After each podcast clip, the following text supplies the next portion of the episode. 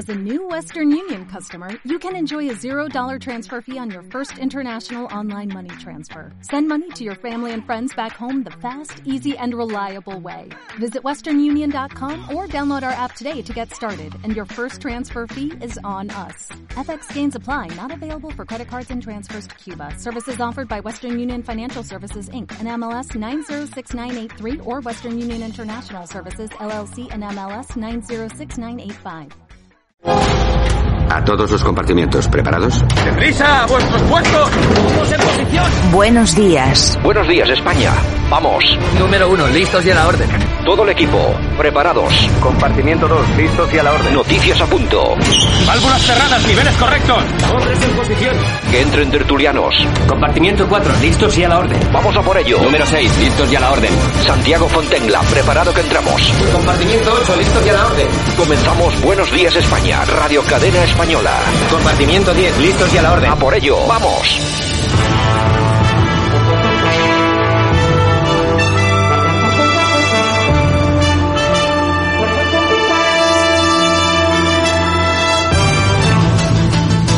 Buenos días España, aquí estamos un día más, estamos en estos días de, bueno, de arresto domiciliario, que es como, como yo lo llamo. Bueno, aquí estamos, eh, sufriendo como todos los españoles, algunos que salen un poco más por sus obligaciones, otros que van a comenzar a salir un poco más, también por decisión del gobierno, van a ser los más pequeños de la casa, los que en principio querían mandarles al supermercado, al Mercadona, eh, para que tocase, toqueteasen allí todo y se contagiasen rápido, pero parece ser que al final las críticas en las redes sociales y la presión mediática pues han hecho que bueno, bueno, que los, que los jovencitos salgan a los parques a jugar con su madre o con su padre, que es lo que tienen que hacer.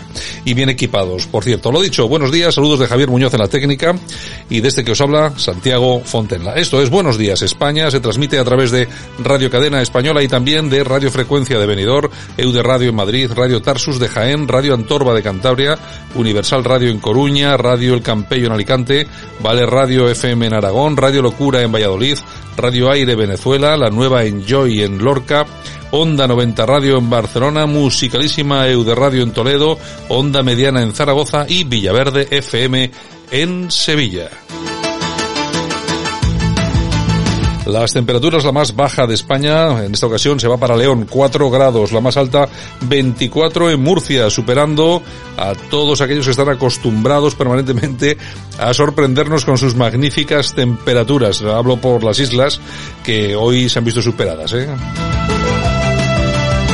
Los periódicos ya están aquí, las primeras ediciones que han llegado hasta nuestra redacción en el país nos cuentan que España y Alemania abren paso a un pacto anticrisis en la UE, el gobierno rectifica y dejará pasear a los menores de hasta 14 años, PSOE, Unidos Podemos y Ciudadanos rechazan que la comisión del pacto pueda investigar al Ejecutivo, una cosa un tanto extraña y Trump amenaza con suspender todo tipo de inmigración a Estados Unidos. 7 de julio sin San Fermín. En el mundo nos dicen que un gobierno rebasado rectifica en horas sobre el paseo infantil. El contrato de los test piratas fue de 17 millones y se pagaron 7. Un parque es eh, menos peligroso que un super. Sanidad retiró las mascarillas a los cinco días de saber que eran falsas. Conte desvela que España quiere acudir al Fondo de Rescate Europeo. Trump sale en auxilio del sector petrolero de Estados Unidos tras su hundimiento. Los trabajadores temporales del turismo se podrán acoger a los ERTE. En el ABC nos dicen que el gobierno rectifica y los niños podrán salir a pasear. Dice ahora que los menores de 14 años podrán dar paseos después de haber sostenido durante todo el día que solo saldrían para ir a los supermercados, a los bancos y a las farmacias. Y acabamos con la razón. El gobierno rectifica en horas y deja salir a pasear a los niños. Vamos a hablar de este tema con Begoña Vila cuando al final del programa. 100 días de gobierno Sánchez, ante el reto del consenso para aguantar la mayoría, suspende la gestión y cree que España está hoy peor. Sanidad contrató por 17 millones a Interpharma los test defectuosos.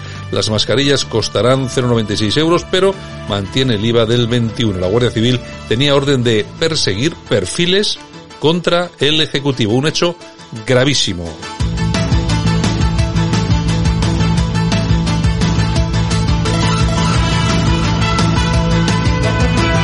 Y de todo esto vamos a hablar hoy. Tenemos a Yolanda Cauceiro Morín, vamos con la revista de prensa ya mismo, vamos a estar en la tertulia hoy con Sergio Durán, también con Armando Robles, vamos a ir después eh, con Jaime Caneiro a entrevistar al abogado David Gómez González y también estaremos, como os comentaba hace un segundo, hablando de este tema de los niños, las mascarillas, con Begoña Vila también desde Galicia.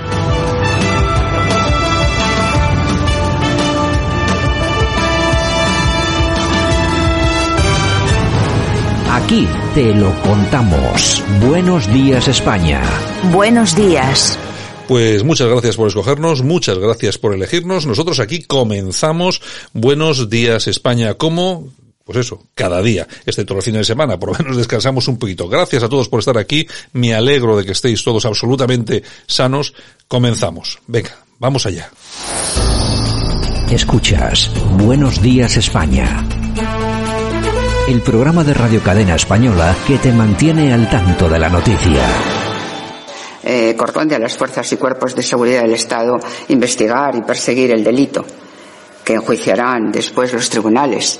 Y evidentemente, en un momento como este, tenemos que proteger eh, a la ciudadanía de mensajes falsos, precisamente para tratar de mantener las condiciones sanitarias eh, que es preciso eh, eh, mantener en un momento de pandemia como este. no podemos aceptar que haya mensajes negativos, mensajes falsos en definitiva, que transmiten a la ciudadanía mm, consecuencias que luego pueden alterar su salud y que además van en contra de lo que significan los criterios científicos y la eh, integridad de las instituciones públicas. Por eso, eh, mm, esto corresponde a las fuerzas y cuerpos de seguridad del Estado, que están trabajando con verdadera profesionalidad y, desde luego, con verdadera lealtad, sirviendo el interés general. Si no, si nadie duda de las fuerzas de seguridad del Estado, lo que dudamos de ellos. Lo que dudamos es de, vosotros y de las órdenes que estáis dando y que los otros están eh, obedeciendo. Me digo con mucho eco yo hoy aquí, ¿no? ¿Te oyes con eco? Yo no. Sí, yo me digo, me digo como con eco. Me digo con eco, Javier. No arréglalo, arréglalo. No sé y si no llama a la superministra Celá, porque los mensajes esos negativos igual ahora, ahora, igual, ahora, igual, me escucho mejor, ¿no? Pero bueno, así todo, me escucho con eco hoy, no sé qué pasa. Eco, eco. Igual es que estoy muy alto y no sé, igual sí, igual es que te, bueno, no sé, voy a mover el micrófono un poco, ¿eh, Javier? Pues nada, la que hablaba era la superministra Celá con esos mensajes reconociendo negativos, oye. Oye, diciendo que, claro, que no puede haber mensajes negativos. Que puede afectar a la salud mental Claro, negativos, pero ¿a qué llaman ellos eh, mensajes negativos? Claro, a, los, criticarles a, ellos. A los que critican su gestión, pero, claro, de, pero, claro. De, pero ¿de qué vais? Oye, viva Venezuela. Bueno, pues estamos ya en medio Venezuela. Esto se llama Españazuela. Eh, de momento, Españazuela. Así que estamos a tiempo de revertir el asunto. Mm, no sé yo. no veo yo al resto hacer mucha cosa. Venga, en fin. Vamos a ello. Buenos días. Ahora, en Buenos Días España, revista de prensa con Yolanda Couceiro Morín. Los principales titulares de la prensa en Internet, lo mejor de Twitter y la efemérides musical del día.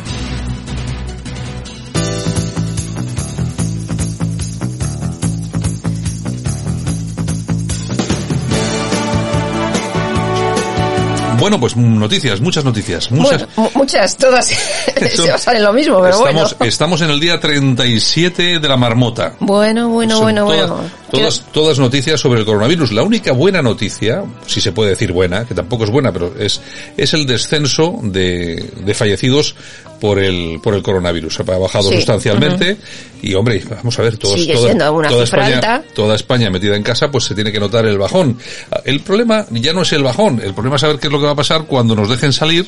Oye, ya y- veremos ahora que van a ir los niños al supermercado, que vamos Sí. a tener. Pues yo, yo estoy pensando lo de las colas estas que tienes que mm, metro y medio de una persona a otra. El niño otro metro y medio. Porque claro, si tiene que estar apartado o puede ir apegado con la madre, no sé, esto va a ser muy complicado. No sé, no, que no, no, no, no va a ser complicado. Lo que pasa es que los españoles somos como somos y formaremos Como se dice por ahí en Argentina, por ahí un quilombo. Por eso, por eso complicado.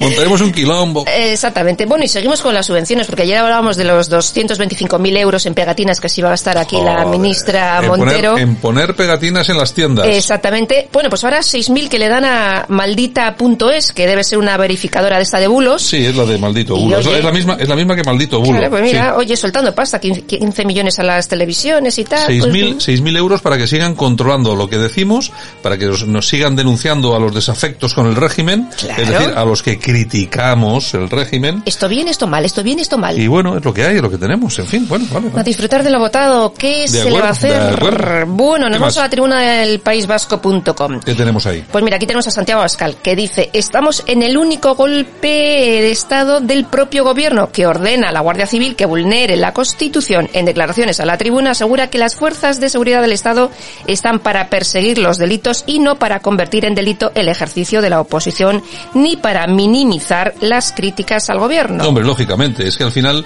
es lo que es lo que tenemos, es que la libertad de expresión eh, es precisamente eso, libertad para decir lo que cada uno quiera. Que luego incurres en algún delito, bueno, para eso están los juzgados. Claro. Pero no para, para eso no tiene que haber ninguna empresa privada a la que pague el gobierno, para eso no tiene que estar la Guardia Civil, etcétera, etcétera, etcétera. Libertad de expresión, sin más. Bueno. Bueno, alertadigital.com. ¿Qué tenemos ahí? Un grupo de generales habrían mostrado al rey su absoluta disposición para impedir más abusos del gobierno a los españoles. Se Mm. cuenta que el rey no quiere firmar los eh, reales decretos que le pasa el Ejecutivo, decretos como por ejemplo los de nacionalizar empresas, la censura a los periodistas críticos, y un largo etcétera. Bueno, no sé yo, no sé yo si el rey, no sé, no sé. No creo sé. que, eh, No- mueva ficha. No, no creo, no lo veo yo, no lo veo yo por mover mucha ficha, en fin. No, no, no, no, yo tampoco. Bueno, Voz Populi. ¿Qué tenemos ahí? Gabriel Escarrer. Hombre, Gabriel.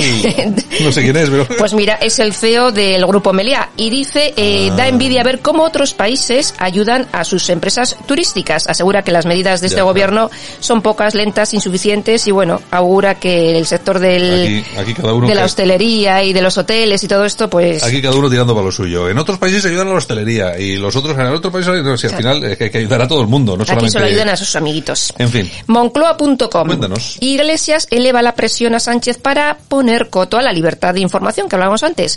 Quiere tener la capacidad de intervenir las cuentas de quienes difunden bulos.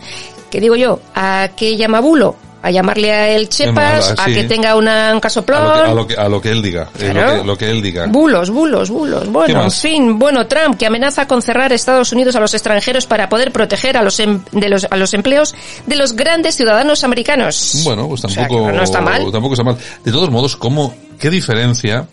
A ver si lo, a ver si hablamos hoy en la tertulia, que luego estará con nosotros Sergio Durán y Armando Robles. A ver si hablamos de la diferencia que entre las ruedas de prensa que da el presidente de nuestro gobierno, eh, Que esos son chapas.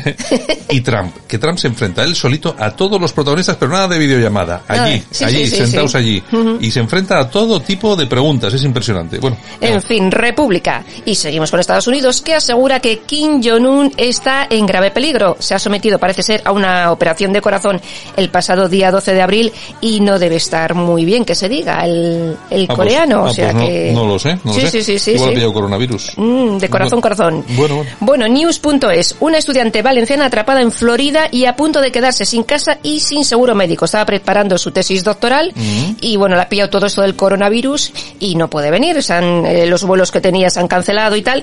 Y el consulado le ha dicho que bueno, que se vaya haciendo la idea que se va a quedar allí.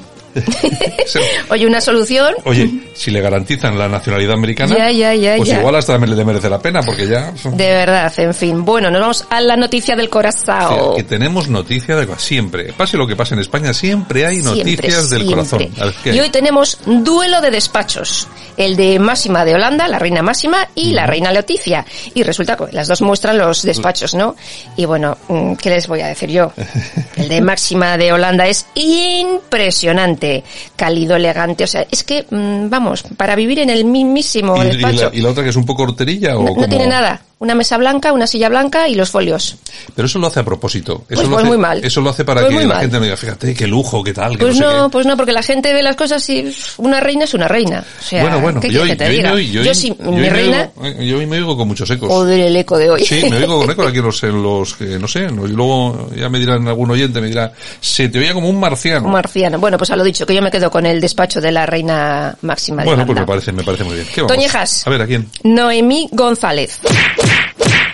¿Quién es esa? ¿Quién es esa? ¿Quién es esa? Me- ¿Quién esta me es suena, esa? pero de algo del PSOE. Sí, pues mira, es alcaldesa del PSOE en Ah. Pola de Gordón, en León, y ha dicho que durante el confinamiento, pues oye, que está prohibido enfadarse, que hay que solucionarlo todo con risas Sí. y peluches, happy Estos flowers. Son, estos son una pandilla.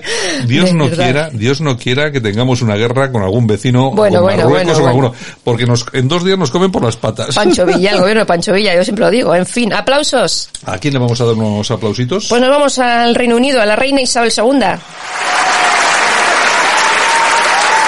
¿Qué ha hecho la reina? Pues hombre, hoy ha cumplido 94 años. Y está, mírala cómo está. 94, ¿eh? 94, Sí, está muy sí. bien. Su madre se murió con 102, ¿no? Bueno, 102. sí, porque... eh, La ginebra hacía- Sí, se cuidaba, se cuidaba muy bien con ginebra. Yo creo que a partir de ahora le voy a dar también a la Ale Ginebra.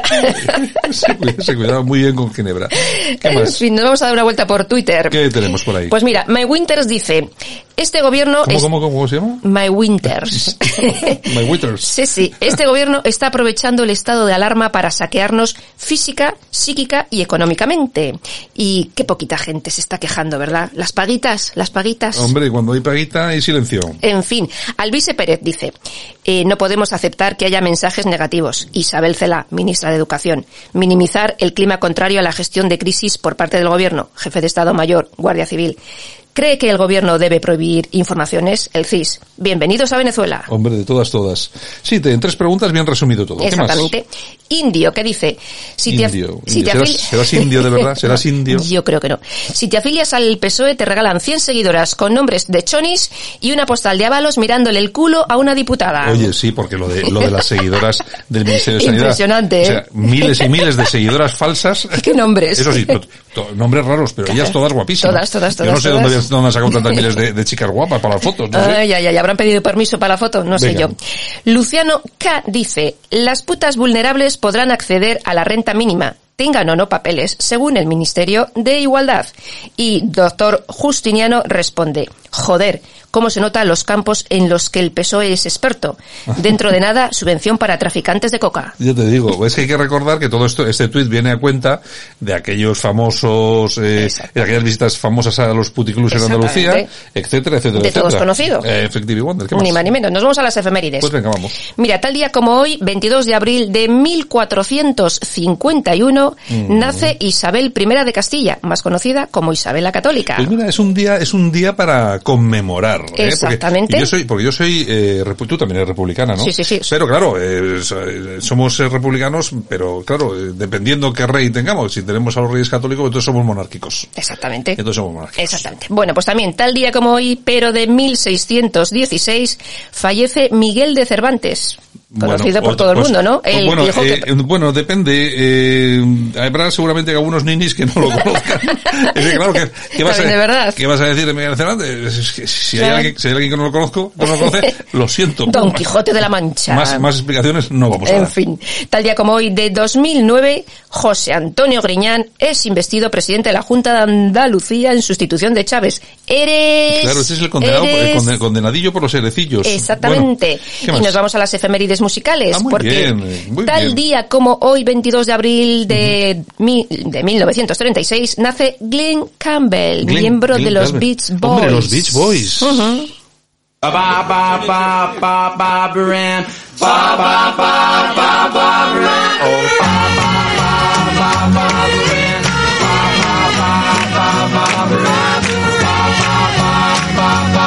And you got me rocking and rolling, rocking and reeling, bobber and bob, bob, pop, went to a dance, looking for a man Saw so I thought I'd take a chance with.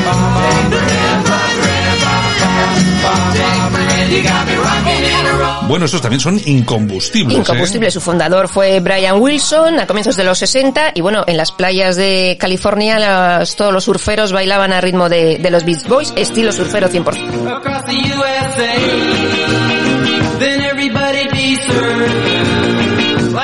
Bueno, en los, setan- en los años 70 comenzaron discusiones, abandonos, en Lo los siempre. 80 broncas, rollo. derechos legales eh, de las, canciones, etcétera, etcétera. Algún plagio. Exactamente. En 2012 se reunieron para editar un nuevo álbum de éxitos. Claro, porque al final les llaman más el escenario que cualquier otra cosa, ¿eh? Exacto. ¿Qué más? Bueno, pues también se ha publicado un libro no hace mucho, lo ha publicado el fundador de los Beach Boys, Brian Wilson, donde cuenta, pues bueno, todos aquellos excesos de las drogas, los abusos, etcétera, etcétera.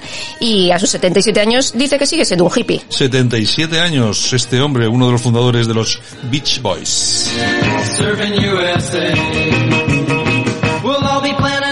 Bueno, Yolanda, pues nada, pues acabamos, si te parece. Bueno, pues hoy acabamos al ritmo de los Beach Boys. Oye, está muy bien, días. está muy bien para empezar la mañana, ¿eh? ¿Verdad que Yo sí? buen ritmo, sí. Bueno, pues nada, pues a pasarlo bien y besitos desde Bilbao. Bueno, nosotros nos metemos en, en, en- ¿cómo es? en harinas de otro costal y nos vamos más a la cuestión política. En un minuto comenzamos tertulia aquí en La Ratonera, en Buenos Días España.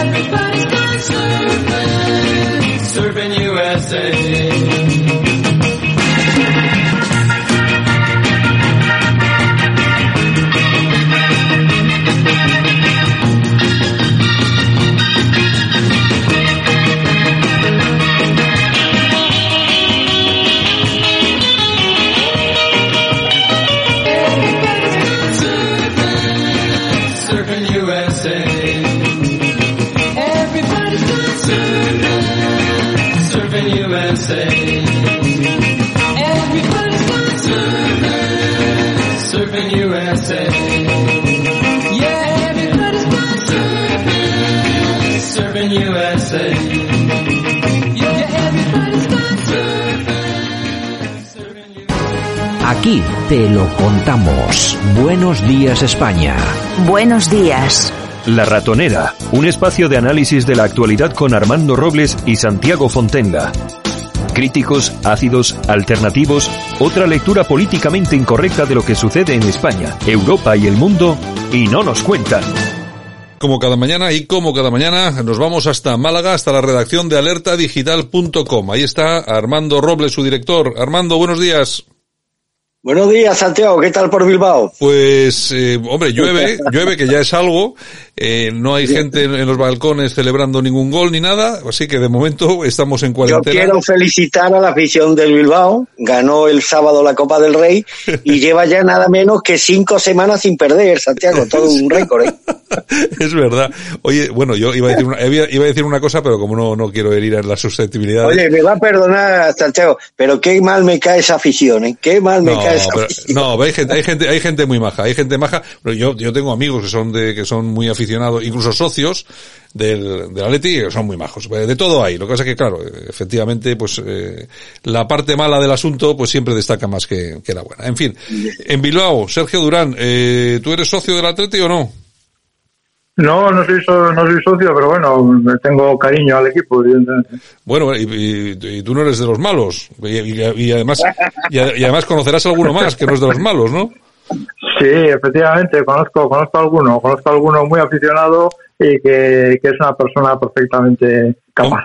Hombre, yo, yo, mi- yo, mira, tenemos un, tenemos un oyente, es un acérrimo del Atleti, Miguel, se llama Miguel, y, bueno, seguramente que ahora estará diciendo, con lo bien que me caía Armando Robles, y, ahora, ahora ya lo, voy a tachar. Te voy a decir una cosa, Santiago. Cuando yo era niño, cuando todos mis amigos eran de, del Bilbao, porque Sí. era el equipo español, el equipo con todo, era el, el, el mítico Bilbao de Iriba, Rojo primero, Rojo segundo, Uriarte, Villar, o sea, un pedazo de equipo y demás. Y todos mis amigos eran del Bilbao, era el equipo de moda entre los niños, sobre todo por el carisma de Iribar, que era todo un mito para los niños de mi generación, pero sobre todo porque lo identificábamos como el único equipo, claro, entonces no existía la, no estábamos al tanto de las cuestiones políticas y demás, y bueno, era el único equipo que jugaba con, con, jugadores exclusivamente españoles y eso la verdad es que tenía mucha garra y generó muchísima simpatía hacia el Bilbao en toda España desde siempre. ¿eh?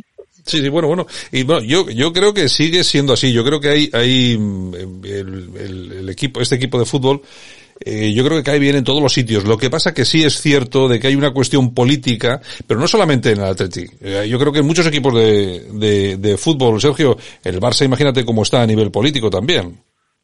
Sí, no, no, sin duda. Realmente, eh, incluso el que fuera entrenador, Guardiola, pues imagínate todas las declaraciones que hizo durante el proceso, sus jugadores.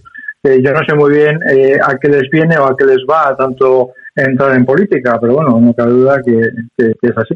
Bueno, además me gusta que haya mantenido la misma filosofía. Ahí está el Iñaki William, del William de toda la vida, del Bocho y demás. O sea, que ha mantenido la, la, misma, la misma filosofía canterana, Santiago. Oye, pero, oye, pero fíjate, oye, fíjate que, que ha sucedido una cosa. En las últimas elecciones eh, había dos candidatos. Uno era el, el oficial, el del PNV de toda la vida, el que votaba todo el mundo. Y luego otro que salió a última hora, pues que bueno, eh, tampoco es que sea una maravilla, pero bueno, es un poco más, más normalito. Oye, y por fin perdió el PNV unas elecciones. Ha tenido que ser, ha tenido que ser en Atleti han tenido que perder las elecciones, eh, Sergio. Sí, verdaderamente, además fue bastante sorprendente para todos, porque, pero la gente tenía, tenía ganas de un cambio, y es así, y, y hablabas con, con gente que era socia y decía, bueno, esto hay que modificarlo de alguna manera. Y ahí sí que trascendió cualquier cuestión política y dijeron, bueno, vamos a traer a alguien que, que, que pueda mover esto. Uh -huh. Yo, fíjate, yo, yo sigo pensando que el, el fútbol hoy en día, pues, es, lógicamente es el deporte rey, arrastra aficiones en las ciudades, pues todo el mundo se considera, se considera parte de los, de los equipos, como es normal y tal, y, pero yo creo que sería todavía mucho más, se multiplicaría mucho más si dejasen la política de lado. Porque al final, el tema de la política lo único que hace es embarrar. Yo, aquí el, en el tema del Atleti tenemos a los de Rinorte, que lógicamente están todo el día embarrando el tema, tenemos a, lo, a los radicales también en Cataluña, aunque hay radicales en todos los equipos de fútbol, eh, tampoco es que vaya a ser algo, algo único de, de Atleti Bilbao, pero bueno, en todo caso, si dejasen la política aparte, qué bien nos iría, Armando, simplemente dedicarnos al deporte, punto, final, se acabó. Sí, pero desde el inicio de la transición, los clubes de algunos clubes de fútbol fueron utilizados por los partidos nacionalistas pues ten en cuenta que el, fútbol es un factor sociológico importante, importante o más que la propia política, de ahí que a los políticos nacionalistas no se les pudiera escapar un instrumento de propaganda y de presencia social tan importante como es el fútbol y más concretamente los equipos de fútbol. Y el Bilbao en ese sentido pues es al PNV lo que el Barcelona es al nacionalismo catalán y dudo mucho que alguna vez estos clubes pierdan esa esencia nacionalista precisamente por lo que representan, más allá de la faceta política y demás. Fuera de España eh, se conoce más al Barcelona que cualquier otra institución de Cataluña y con el Bilbao pues pasa prácticamente lo mismo. Es decir, es una perita demasiado dulce para que la suelten los políticos, Santiago. Pero sí, pero hay que reconocer, eh, Sergio, que hay una afición eh, muy numerosa que puede ser nacionalista, pero hay una afición también muy numerosa que no es para nada nacionalista. Y yo creo que, sí. y yo creo que cada vez es más evidente que está ahí. Sí, es, totalmente evidente. Una afición tranquila, que sigue al equipo, que le tiene cariño, un cariño desde la infancia, incluso una identificación, porque es así, hay una identificación. Pero, pero también es cierto que lo van despolitizando poco a poco. En ese sentido hay que, hay que lanzar una, un, un, un, una verdadera alabanza por esa afición que bueno que, que, que, no va mal. Bueno, señores, vamos a hablar de cosas mm, menos importantes que el fútbol, porque lógicamente lo más importante es el fútbol, y quiero hacer referencia, bueno, a varias cosas, pero una de ellas ha sido una, una encuesta del Instituto de Estudios Analísticos que, bueno, nos ha arrojado datos de verdad impresionantes. Armando, un, eh, dice que el 68%, y me parece poco, el 68% de los españoles considera un desastre la gestión del gobierno y suspenden a Sánchez con un 3. El mayor rechazo a la gestión del gobierno se produce en Ceuta y en Merilla, casi con un 80% de, de apreciación en negativo.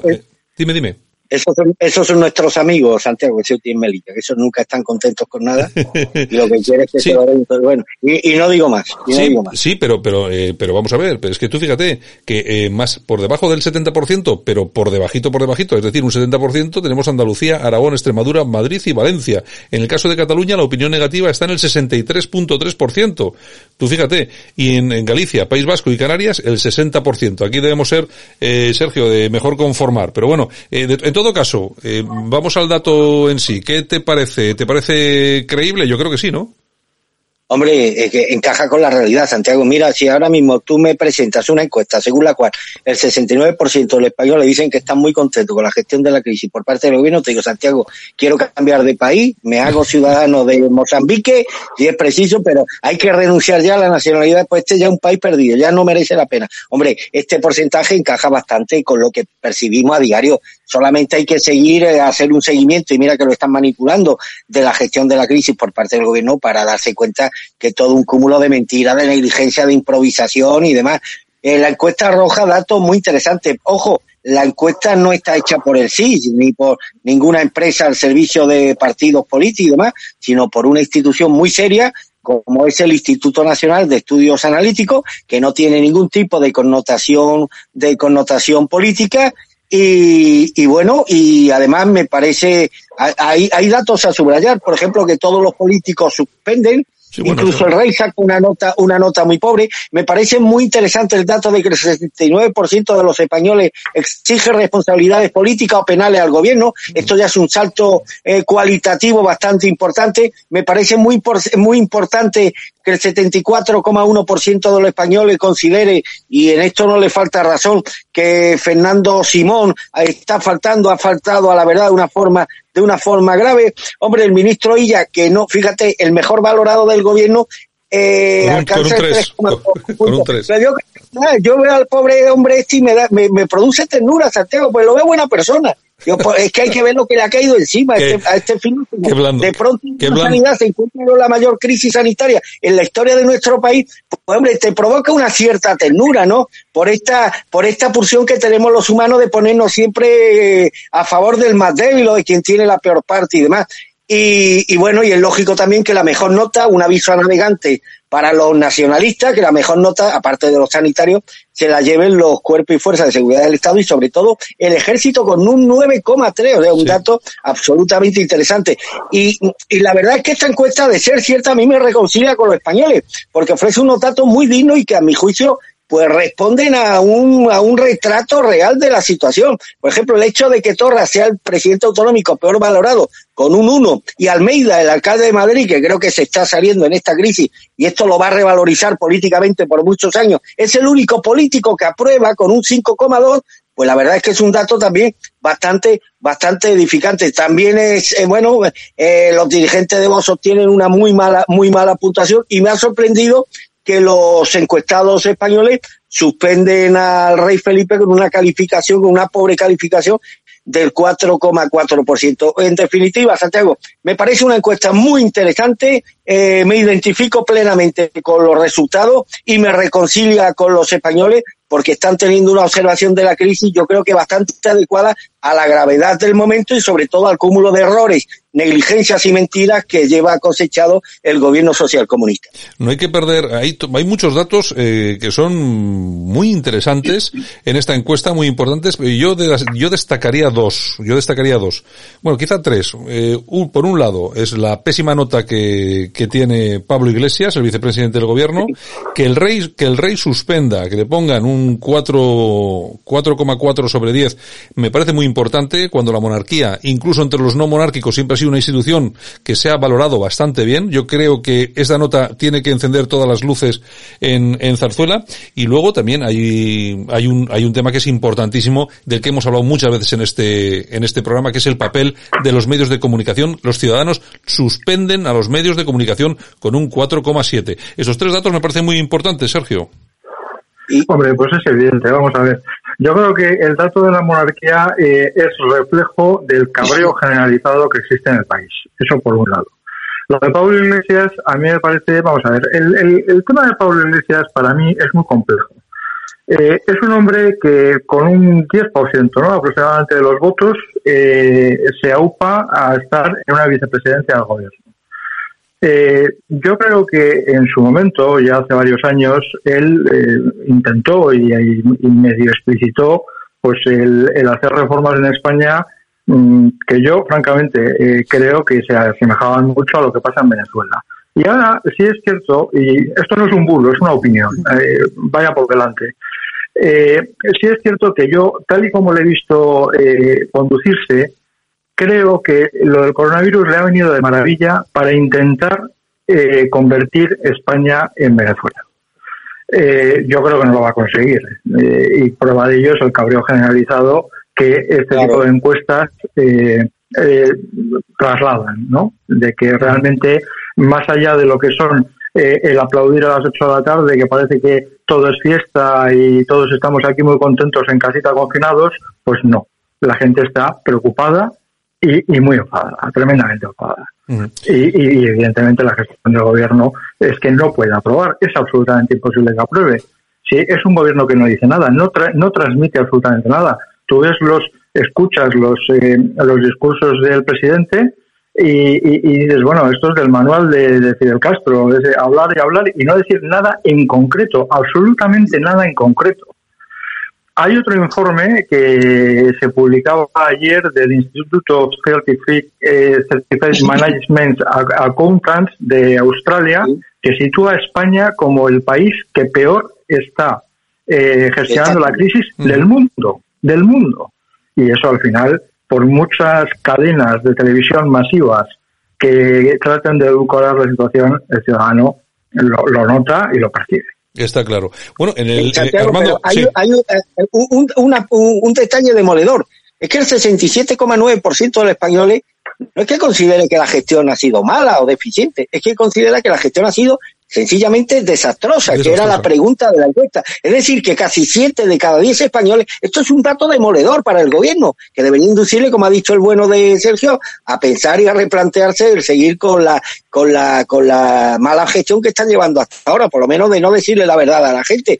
Siete de cada diez españoles considera que es desastrosa la gestión de la crisis. Mira que han contado con medios y recursos para haber manipulado a la opinión pública. Bueno, pues aquí sí hay que decir que gracias a Dios la opinión pública española ha estado muy por encima, varios pasos por encima del gobierno. Y hay también un dato que a mí me gustaría destacar, Santiago. Lo dijo un dirigente, creo que fue un periodista de ABC, vinculado al PP, que dijo, el mitin de Vista Alegre le va a pasar factura a vos. Y yo en ese momento digo, no será para tanto entre los factores que enumera la gente, los encuestados, que han causado la propagación de, del virus o de la pandemia, en mayor proporción sitúan primero las manifestaciones feministas del 8 de mayo, los, del 8 de marzo, perdón, los conciertos que hubo ese fin de semana, pero en tercer lugar sitúan el Congreso de Vox en Vista Alegre. Sí. Y después vienen los eventos deportivos, es decir, los partidos de fútbol que se celebraron ese, ese fin de semana. 79,6% de los encuestados, los españoles, considera que fue responsable de mantener estos eventos a pesar del aviso de la Organización Mundial de la Salud. Y otro dato, insisto, es que para mí es muy importante esto, que el 69%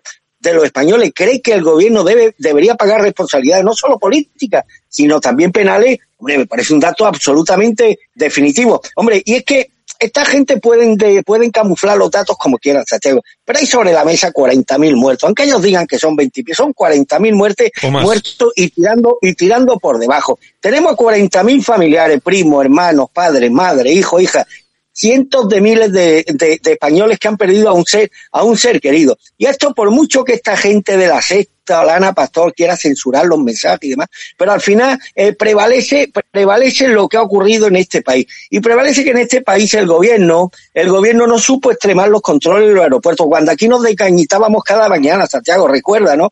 que yo me ponía muy pesado, decía, señores, que no se están estableciendo controles en los aeropuertos. Y ya cuando nuestros vecinos italianos aterrizaban en España, además de forma alegre y divertida, no se hacía ningún test, no se sometía a examen médico a ninguno de los visitantes que provenían de, países potencialmente peligrosos no se ha dotado de todos aquellos test de control del coronavirus cuando los exportábamos sin tan siquiera intuir que eran recursos preciados para nuestro sistema de salud. Y decía Fernando Simón que no nos teníamos que preocupar, que la pandemia iba a tener en España pues un efecto casi anecdótico. El gobierno no supo anticiparse a la compra de material de protección para nuestros sanitarios, cuando además eran reclamados de forma insistente por nuestro capital humano, que era ya demandado en el resto de Europa, cuando además un mando policial advirtió al respecto y fue inmediatamente cesado. No supo proteger a los españoles el gobierno con mascarilla, cuando en la mayoría de nuestras farmacias son productos y siguen siendo productos no, no disponibles. No se han facilitado ayuda a los autónomos, que es uno de los motores económicos de este país, cuando hoy por hoy es imposible acogerse a aquellas que, a las ayudas que se anuncian a bombo y platillo por las condiciones que hay que cumplir, que son condiciones absolutamente leoninas. Y sobre todo, los españoles detestan que tenemos un presidente que les ha arruinado la vida, que les ha sumido en la miseria, eh, no solamente en el presente, y que ha sembrado de tinieblas el futuro de millones de familias. Por todas estas causas y muchísimas más que no hemos enumerado, es lógico que el calificativo de los españoles hacia la gestión de esta crisis no puede ser otro que el de desastroso y que en este caso pues los encuestados han, sometido al gobierno al más al más lógico de los, al más severo correctivo eh, que, no podía ser otro eh, a tenor de la, de la gestión negligente y criminal que ha sido llevada a cabo. Y luego hay otro, otro tema también interesante en este estudio y es que el 73% de la, de la opinión pública española piensa que la sanidad española no cuenta con los medios suficientes. Nosotros, hasta, hasta el día antes de la pandemia, Sergio, pensábamos, todos los españoles pensábamos, bueno, algunos no pensábamos, pero bueno, vamos a, vamos a ponernos todos en el mismo saco, que teníamos la mejor sanidad del mundo, que es lo que nos contaban. Hasta que llegó la pandemia y demostró ha demostrado que no es que tengamos una de las, eh, de las mejores, tenemos eh, muy normalita tirando para abajo, pero para abajo de, de verdad.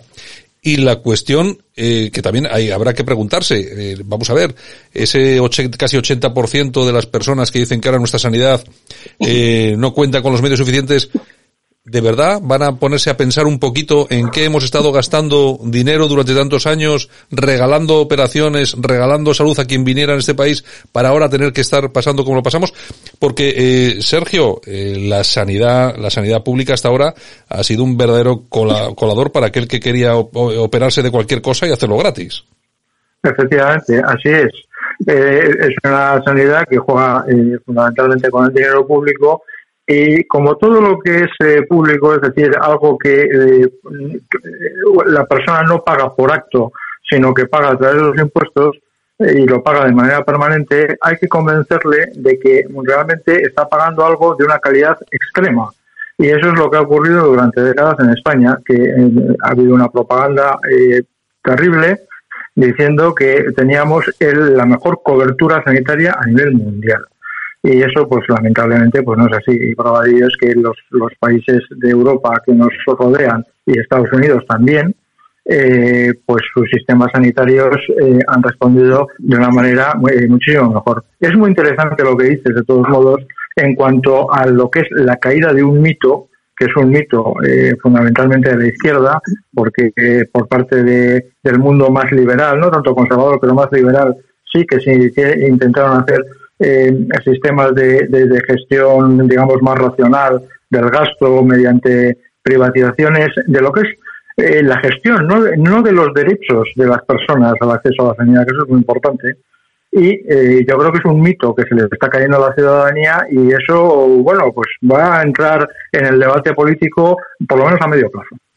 Yo creo que el, eh, yo no sé si va a haber un antes y un después, un punto de inflexión eh, a, raíz de esta pandemia, Armando, en, lo, en, en, en, los métodos, en esa gestión que se, que se va a poner en marcha en la, en la sanidad pública, me imagino porque ya serán muchos los, los políticos, la gente que manda en este país, que se dan cuenta de que no estamos preparados, el sistema de salud no está preparado para esto, y me imagino que se darán cuenta que no podemos estar regalando sanidad a cualquiera que venga y pida lo que le dé la gana.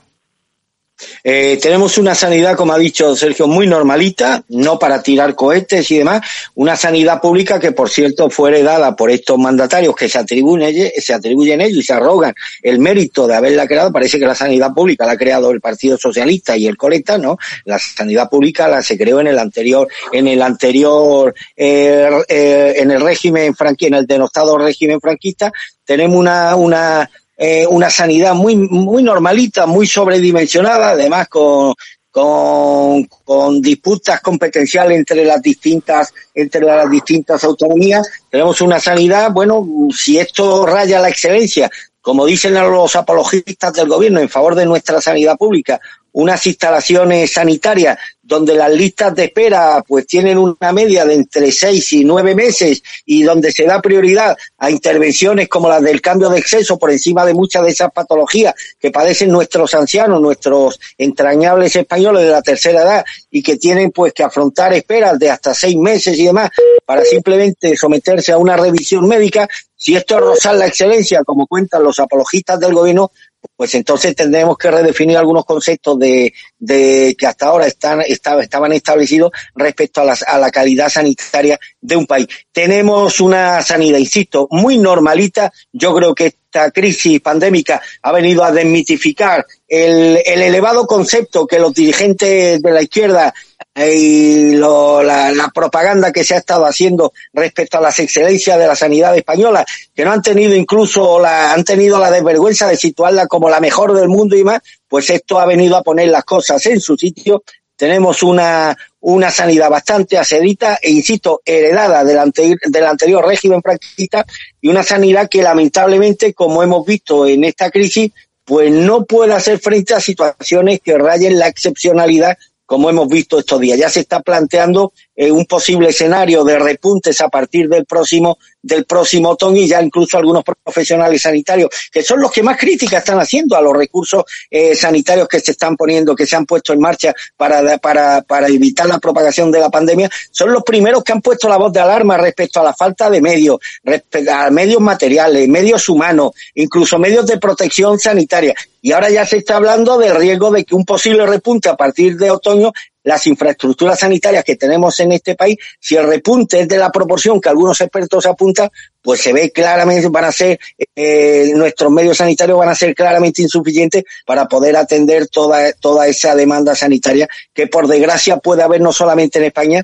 sino en el resto del mundo tras, tras las vacaciones estivales. Eh, Sergio, uno de los temas más importantes, cambiamos de tema, uno de los más importantes, yo creo que es uno de los más graves que hemos vivido en los últimos meses, por no decir algo más, ha sido el, la famosa, no sé si el famoso lapsus o la metedura de pata, yo creo que dijo lo que tenía que decir el famoso general Santiago, eh, hablando de ese control y monitorización de redes sociales para evitar las críticas al gobierno. El general eh, se ha justificado ayer eh, sobre los bulos y dice que, esto, que dice que estos no incluyen la crítica política, pero sí es cierto que incluso se, hemos podido tener acceso al email que se mandó, que él mismo ordenó enviar a todas las comandancias, en el que se pedía eso, controlar. Yo creo, no sé Sergio, ¿qué opinas tú? Aquí hemos hablado ya de ese tema, pero mm, me gustaría saber tu opinión. Si eh, yo creo que estamos ante el caso eh, más grave eh, que se ha producido en los últimos, en muchos meses, en muchísimos meses, contra la libertad de expresión, de opinión y con los derechos fundamentales de las personas en este país. ¿Sí? Se, ser, ¿Sí, Sergio? Sí, ah, vale. sí, eh, sí. Eh, vamos a ver, es que yo creo que esto es de, de, de dimisión inmediata.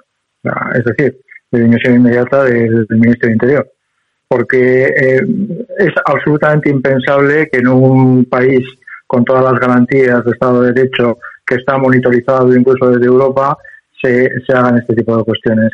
Eh, mire, mira, el, el, tema de los bulos, de las noticias falsas, etcétera, es un tema que ya arrancó, eh, digamos, saltó a los medios de comunicación. Eh, yo creo que la primera vez fue cuando ganó Donald Trump sí. las elecciones sí. que había habido pues una manipulación a través de Facebook, de ciertas noticias, etcétera, etcétera. Y yo creo que es algo con lo que, pues lamentablemente, porque no es un fenómeno positivo, pero lamentablemente va a haber que convivir. Lo que pasa es que este gobierno lo que parece que quiere hacer es no, no los bulos, sino los bulos que afecten al gobierno. Exacto. Exclusivamente los que afecten al gobierno.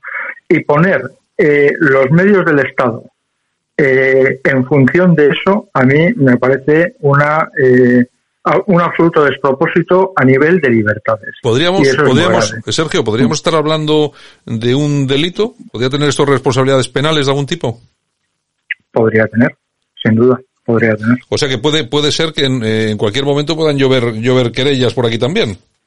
Bueno, eh, vamos a ver, en estos momentos eh, Vox eh, ha presentado, ¿no? O estaba por presentar una querella en el, en el Tribunal Supremo sobre lo que es la gestión. Eh, hay otra cuestión muy importante que yo no sé si lo hará este partido o lo hará el Partido Popular, eh, cualquiera de los dos debería hacerlo, que es eh, interponer ante el Tribunal Constitucional por la caída de lo que es el todo el portal de transparencia. vamos a ver, ese, ese tema el Tribunal Constitucional lo debería resolver en horas, exclusivamente en horas. Y este tipo de y este tipo de cuestiones con órdenes escritas que han pasado a los cuerpos y fuerzas de seguridad del Estado y de ahí a todas las comandancias para monitorizar lo que la gente pone en su Facebook, en su Twitter o en su Instagram, si es o no es, eh, digamos, eh, susceptible de crear un ambiente en contra del gobierno, pues a mí, francamente, me parece que estamos rozando lo que es lo que es la prevaricación, porque eh, es algo tan absolutamente evidente que va contra la libertad de expresión que, bueno, por lo menos se debería investigar de dónde ha surgido esa, esa orden. Bueno, eh, hablabas tú del portal de transparencia, nos parece un tema gravísimo. Inmediatamente ha salido, han salido tus amigos Armando de Neutral, la, Pastor y compañía, a decir que el gobierno no ha cerrado el portal de transparencia, pero sí ha suspendido los plazos de respuesta. Es que estos tipos siempre blanqueando, siempre blanqueando al gobierno, es increíble. ¿eh? Es una labor absolutamente asquerosa eh, la de Ana Pastor. Yo creo que cuando salgamos de esta, y estoy hablando metafóricamente hablando, uno de los objetivos de los españoles tendría que ser correr a gorrazo, metafóricamente hablando, a todos estos golfos que ya está claro que se han alejado de cualquier criterio deontológico del servicio eficaz a los ciudadanos españoles y se deben una única y exclusivamente a, a la tarea de blanquear al gobierno y además con unas matizaciones absolutamente ridículas. No quieren que se les escape nada, quieren someter a, las redes sociales al entero control de un grupo de personas a las órdenes del gobierno y aquí ya pues se está propiciando que se establezca un correlato, un peligrosísimo correlato entre opinión e injuria, entre críticas e injurias al gobierno. Es decir, que ayer mismo la ministra portavoz del gobierno, la señora Seda, luego tuvo que rectificar, dijo, bueno, es que eh, las críticas al gobierno y, bueno a decir que eran las mismas cosas, hombre, ¿cómo va a ser las mismas cosas? ¿Cómo va a ser una injuria decir que el gobierno ha gestionado mal la crisis de la pandemia? ¿Cómo puede Ana Pastor considerar que se están saltando las reglas éticas que ha determinado el gobierno, porque ahora es el gobierno, parece que el gobierno está ahora repleto de profesores o catedráticos de ética que establecen en nuestro nombre lo que es ético y lo que no, lo que es moral y lo que no, lo que se tiene que adecuar a, un cierta, a una cierta uh, estética y lo que no. ¿Cómo puede decir el gobierno, cómo se puede considerar un acto de injuria a la opinión de un ciudadano español que considera que la gestión del gobierno ha sido manifiestamente negligente, incluso manifiestamente criminal. Han llegado hasta el punto de interferir tanto en las opiniones de los ciudadanos españoles que ya no se está fiscalizando solamente porque en redes sociales, oye, los internautas no son periodistas, los internautas entran en las redes sociales para opinar, para dar su punto de vista libre y soberano respecto a lo que quieran sobre cualquier cuestión que a ellos les interese. Y esa cuestión es lógico que no coincida en muchos casos con el criterio oficial del gobierno. Pero llegar ya a fiscalizar a esos internautas, a considerar que una simple opinión puede estar limitando, estará limitando el ámbito, el ámbito, el ámbito legal, incluso que una simple opinión se puede convertir en un acto punitivo que puede tener hasta naturaleza eh, delictiva por un presunto caso de injuria, me parece que es una de las cosas más graves que están ocurriendo en este país en el ámbito de la libertad de prensa. El general de la Guardia Civil ha, venido precisamente a incorporar más dudas sobre la pretensión del gobierno que ha querido rectificar en las últimas horas, pero a mí ya no me vale, lo que cuentan son las intenciones. Y aquí hay un hecho manifiestamente claro, Santiago, que es lo que creo que tienen desconcertada a, la izquierda en su conjunto, y es que hasta hace muy poco, y en esto tenemos que, alabar a vos, porque esto ha sido gracias a toda esa masa de, de gente ilusionada que ha sabido incorporar a Vox a su proyecto político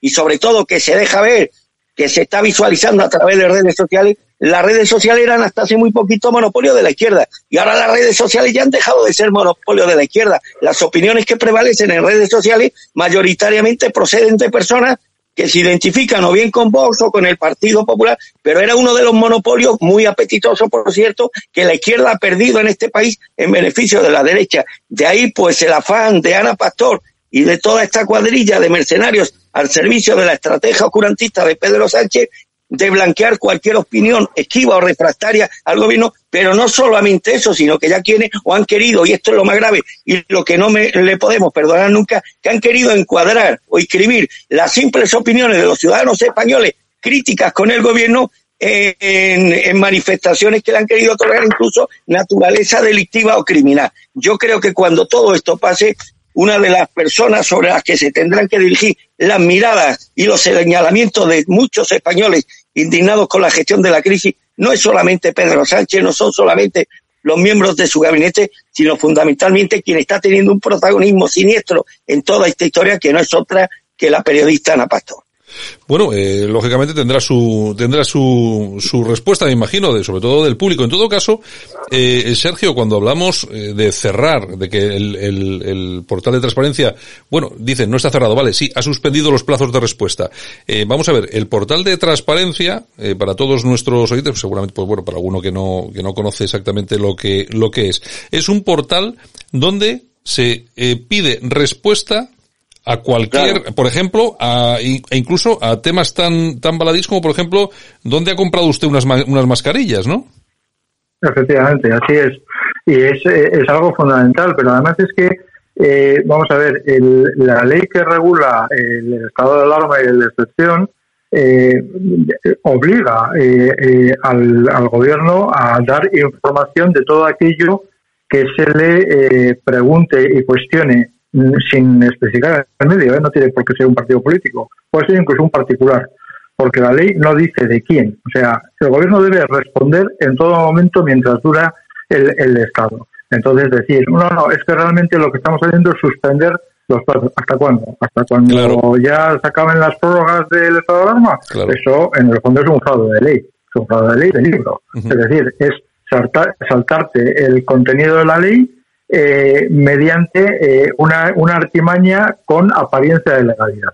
Eso es lo que están haciendo. Está claro. Eso es lo que, lo que eh, yo interpreto que están haciendo. Sí. Pero, Sí, Armando. Ya que, ya, ya, que hemos metido en este pandemonio un coercitivo contra la libertad de prensa, ya que hemos metido, desgraciadamente, se ha convertido en un lamentable protagonista que no debería ser, serlo, que es nada menos que eh, el segundo de a bordo de la Guardia Civil, el general Santiago. Y a mí me gustaría, fíjate, con todos los críticos que hemos ido con él en alerta, incluso aquí en este espacio, pero hoy romper una cierta lanza a su favor y decir que, que bueno, que ayer yo lo, lo, veía y me parecía más, joder, eh, cuando un, un, jefe de la Benemérita pierde ese aura de sobriedad, de, de dignidad, y aparece ante nuestros ojos como un pobre hombre, es que algo se está haciendo mal desde el Benemérito Instituto Santiago. Y esto debería preocuparle más a los que están dentro que a los que estamos fuera. Este general Santiago leyó un documento que yo creo que esto fue, que yo supongo que este documento, eh, este no se hubiera atrevido a leer, a leer la, controvertida nota sin que tuviera conocimiento de la misma. Primero, la, el director o la directora general de la Guardia Civil, que por cierto es María Game, la que era líder del Partido Socialista, que me puso una querella, ya con lo contaré esta historia y, se la gané, y el ministro del Interior. Si el gobierno, en vez, en vez de acusar, de señalar tanto al mensajero, si el gobierno cree que la prensa o que un determinado sector de la opinión pública se está excediendo en sus funciones, si quiere de verdad mejorar la percepción que tienen los ciudadanos españoles sobre este gobierno, lo que tiene que hacer son tres cosas. En vez de fiscalizar tanto, en vez de censurar tanto, en vez de mandar el perro bulldog que es Ana Pastor contra la libertad en este país, lo que tiene que hacer son tres cosas muy simples. Primero, cambiar su forma de actuar y mejorar la gestión del coronavirus. O bien pagar una campaña de propaganda en los medios afines para mejorar su imagen, pero dejar también que la gente critique lo que considere que hay que criticar en redes sociales. Y lo más importante para mí, o lo que sería más lógico, dimitir o dar paso a otro gobierno que gestione mejor esta lacra que nos ha tocado vivir que está ocasionando tanto dolor, tanto desánimo con el gran número de fallecidos, pero por, y, y, y, sobre todo por la ineptitud y retraso en la toma de decisiones.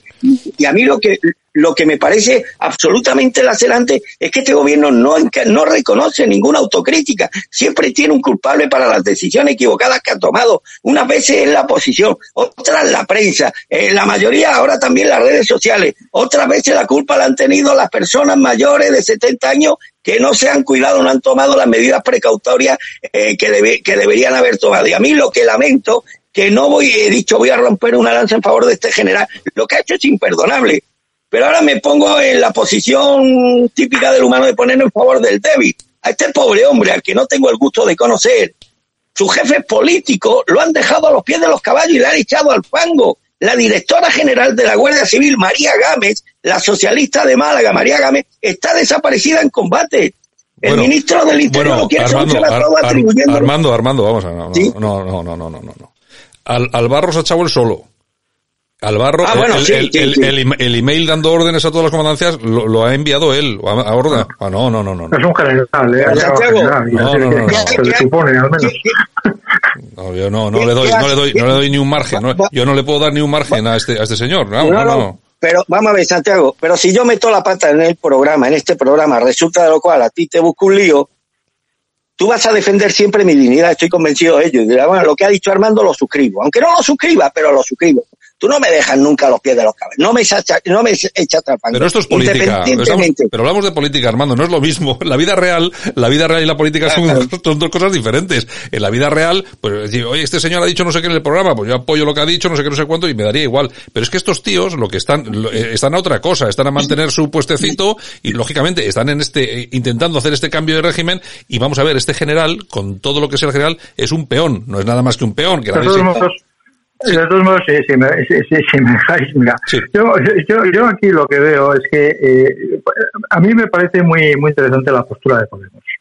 Es decir, Podemos era un partido que cuando estaba en la oposición mm, dominaba mucho las redes sociales.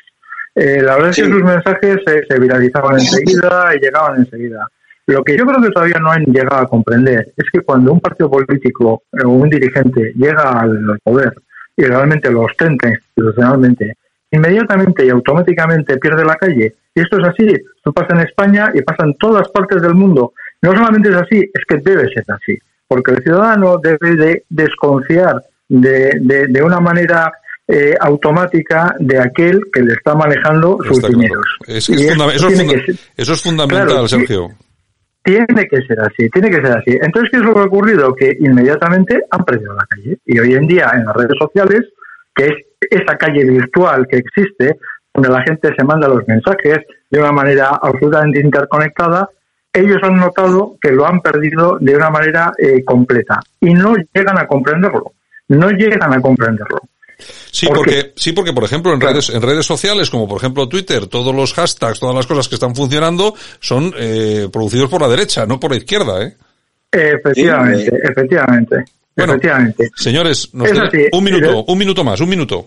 No, yo decía que el gobierno lo que debería hacer para evitar esto, eh, como consejo que le doy, es ser muy transparente. Y en las ruedas de prensa, hablar, hablar de aquello que se está haciendo. Eh, ¿Cuánto tiempo hemos tardado en saber cuál era la famosa empresa eh, que suministró lo- los test? Pues ¿Cuánto po- tiempo? poco- pocos días. Claro, pues ese es el problema, ese es el problema. Eso es lo que al final deja huecos para, para bulos, lógicamente. Claro. No, no, si es que, es que efe- efectivamente, ellos son los que abren el hueco. Bueno, tenemos que acabar, que nos hemos pasado de tiempo, llevamos ya 40 minutos y ya sabéis que si no, nos, nos vamos y, fastidiamos a, a todas las, las radios que están conectadas con, Y con bueno, nosotros. y el- eh, me va me- tengo medio minuto, Santiago, y en la 20 parte que nos 23, corresponde, hombre, eh, 23 segundos. expresar expresar mi satisfacción porque lo que aquí llevamos tiempo, ya años defendiendo, encaja más con la percepción que los ciudadanos españoles, a tenor de la encuesta de la que hemos hablado al principio de, de la tertulia, eh, encaja más con la percepción que los ciudadanos españoles tienen de la situación política, de la gestión de la crisis, que la que, por ejemplo, proyectan medios como la Sexta, mucho más poderosos, pero a lo mejor con menos credibilidad que nosotros a la hora de que la gente perciba que lo que nosotros eh, defendemos lo defendemos porque creemos en ello y lo que ellos defienden lo defienden porque en ello hay muchos intereses millonarios en juego. Sergio Durán, un abrazo muy fuerte hasta la semana que viene. Un fuerte abrazo. Armando, un fuerte abrazo. Hasta, hasta mañana. Hasta mañana. A ti hasta mañana. Abrazo a ti y a, y a Sergio. Un abrazo, Sergio. Escuchas Buenos Días España. Aquí no nos callamos. Buenos días, don Jaime Caneiro. ¿Qué ¿Qué tal, Santiago? ¿Cómo estás? Buenos días. Estupendamente. Otro día más de arresto domiciliario y aquí continuamos. Yo noto como me, de- me degrado día a día, voy degradándome.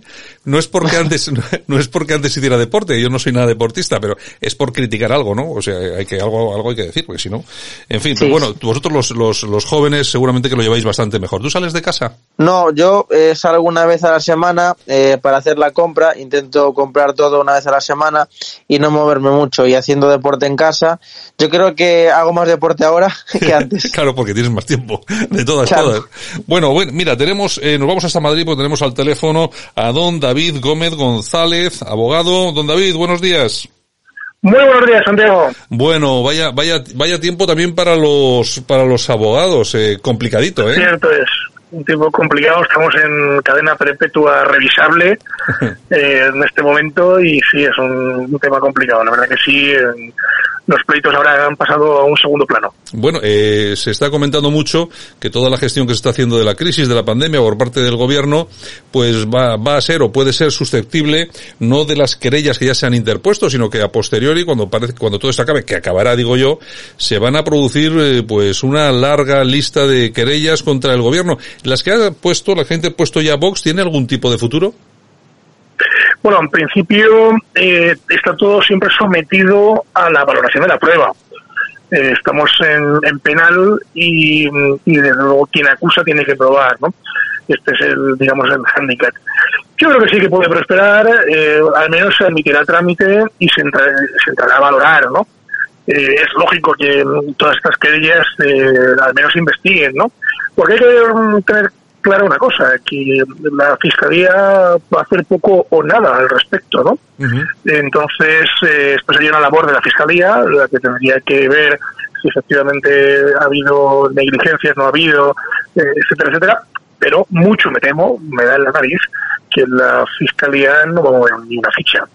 Eh, también hemos conocido hace, no sé, no hace demasiado, hace unas horas prácticamente, que alguna de las denuncias que se interpuso contra, creo que fuera, era el delegado del gobierno en Madrid, eh, pues nada, no, al final no ha prosperado porque no se le considera, eh, que no se considera que sus, eh, sus actuaciones tuvieran nada que ver con la extensión de la pandemia al permitir las manifestaciones del, del 8M. Así que esto, por ese lado por lo menos, pues es un augurio bastante, bastante feo, ¿no? Sí, sí, es- eso es cierto. Lo que pasa es que es cierto que mm, mm, probablemente contra personas concretas será difícil ir. Entonces habrá que ir contra el conjunto de la administración, muy probablemente, o contra el conjunto del gobierno. Entonces, eh, bueno, el personalizar, por ejemplo, en técnicos, políticos, etcétera, etcétera, va a ser bastante complicado. No digo imposible, pero complicado. Eh, ahora bien, eh, la responsabilidad del Estado eh, es, eh, es inevitable. El Estado tiene una responsabilidad frente a los ciudadanos, eh, pues que tiene que cumplir con ella de forma penal o de forma civil. Eh, existen esas dos cuestiones a la hora de resolver un procedimiento judicial de este tipo, ¿no? Pero bueno, aquí eh, realmente una vez que ocurre, o sea, que ocurre el, fin de todo esto, lo que creo que, que va a hacer el personal es reclamar al gobierno esas responsabilidades, bien a través de querellas, bien a través de procedimientos de reclamación patrimonial, o bien a través eh, de demandas civiles de, de, de, de perjudicados eh, por este tema, por ejemplo, por médicos, enfermeros, etcétera, etcétera, por esta mala praxis de, de, darles eh, material defectuoso, etcétera, etcétera, etcétera, ¿no? Bueno, y luego los ciudadanos, ciudadanos, eh, ciudadanos que se hayan visto perjudicados por esta acción de gobierno también podrán iniciar sus acciones, tanto civiles como penales, en frente, ya no, ya no digo de ninguna persona en concreto, sino de, de- de la propia administración del Estado. Hay que recordar que la, la ley que regula el estado de alarma prevé este tipo de indemnizaciones pues por las en fin, la actuación del Estado o porque te ha perjudicado el cierre de tu negocio, etcétera, etcétera, o la muerte en este caso de, de mucha gente, ¿no? Bueno, Y aquí mm, estamos como siempre, un minuto Santiago termino. Sí, sí. Aquí hay algunos que dicen, no, mire, este, este- estos se tienen que morir, pues son muy mayores. No, mire, aquí no tiene que morir nadie. Claro. Ese sí, claro. Y el que se tiene que morir se va a morir, porque nos vamos a morir todos, pero por lo menos que se muera atendido. Mm, Oye, eh, me gusta, me, me gustaría haberlo dicho al principio, lo que pasa es que se me, se me ha pasado y fíjate que lo tenía apuntado, porque eh, aparte de abogado, y ahora ya te tuteo, eres, eh, eres eh, casi compañero, ¿no? De profesión, porque tú tienes, tienes un, pro- un programa en Radio María. Sí, señor. Tengo un programa de María hace cuatro años que se llama Con la venia señoría. Bueno, bueno, pues también es bueno saberlo. no podría ser de otra forma. Es, es, es, bueno, es bueno saberlo y también a nuestros oyentes, aquel que le apetezca pasarse por Radio María a escuchar a David Gómez, que hará un programa. Yo tengo que eh, decirte la verdad, eh, David, no he tenido oportunidad de, no he tenido oportunidad no de, de, escucharlo. Pero, Estás excusadísimo. Bueno, pero ya te digo, me, me, imagino que los contenidos ya van también un poco por este, por este lado, ¿no? Un poco, tocáis un poco. Pues mira, los, los contenidos que tocamos en, en el programa eh, son eh, estrictamente jurídicos. Exacto.